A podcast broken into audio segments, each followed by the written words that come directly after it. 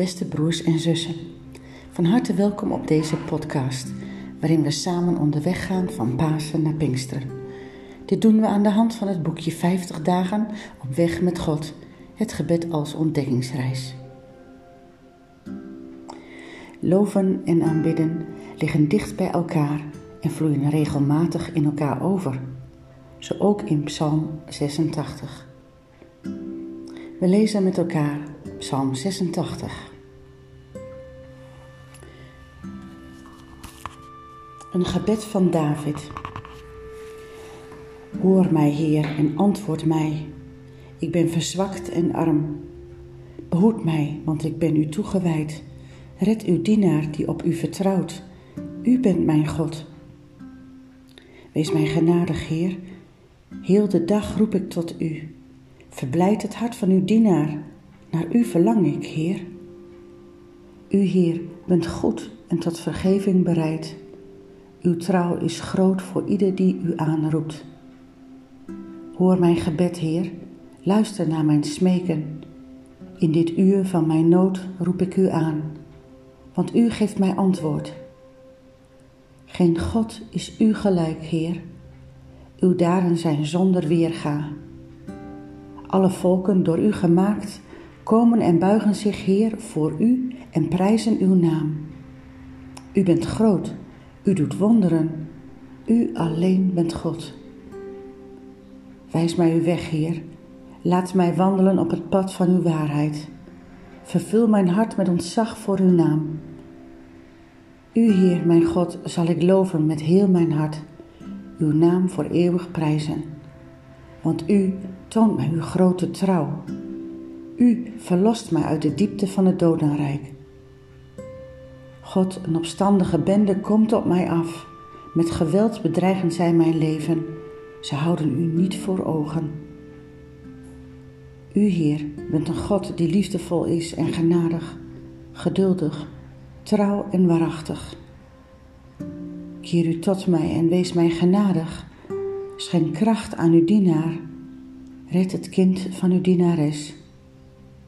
Geef mij een teken van uw goedheid, dan zullen mijn haters verbleken en zien dat u, Heer, mij bijstaat en troost. Aanbidding. Psalm 86, vers 15 staat: U, Heer, bent een God die liefdevol is en genadig, geduldig, trouw en waarachtig. Als je zoon een schitterende partij voetbal heeft gespeeld, kun je hem toeroepen: Je hebt een prachtige wedstrijd gespeeld. Als hij dit week aan week doet, komt het wellicht zover dat je tegen hem zegt: Jongen, je bent de beste voetballer van de hele club. Dat is een mooi voorbeeld van het verschil tussen loven en aanbidding.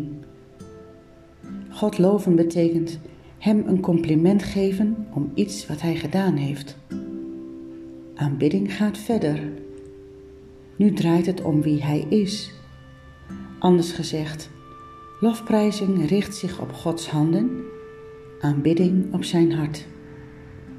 Daarbij komt dat je een lofprijzing nog kunt doen in de derde persoon. God heeft me zo goed geholpen. Maar in de aanbidding kom je rechtstreeks voor zijn aangezicht en spreek je voor hem uit hoe goed je hem vindt. U, Heer, bent een God die liefdevol is en genadig. Ook hier geldt, voor aanbidding hoef je niet in de stemming te zijn. Zijn liefde en trouw gelden immers alle dagen. Je kunt jezelf ertoe zetten. En als je dat doet, zul je steeds meer onder de indruk komen van zijn grootheid en van zijn nabijheid. Dat maakt vervolgens nederig. In het licht van zijn grootheid zien we onze eigen kleinheid. In de glans van zijn liefde valt onze liefdeloosheid des te meer op. Zo leidt aanbidding tot een dieper kennen van Hem en van jezelf. En vervolgens tot een nog dieper aanbidden. Vandaar dat straks de eeuwigheid te kort zal zijn en de vreugde zonder maat. Zullen wij bidden. en aanbidden. Aan het einde spreek ik nog een paar woorden uit uit gezang 444. Grote God, wij loven u. Laat ons bidden, danken en aanbidden.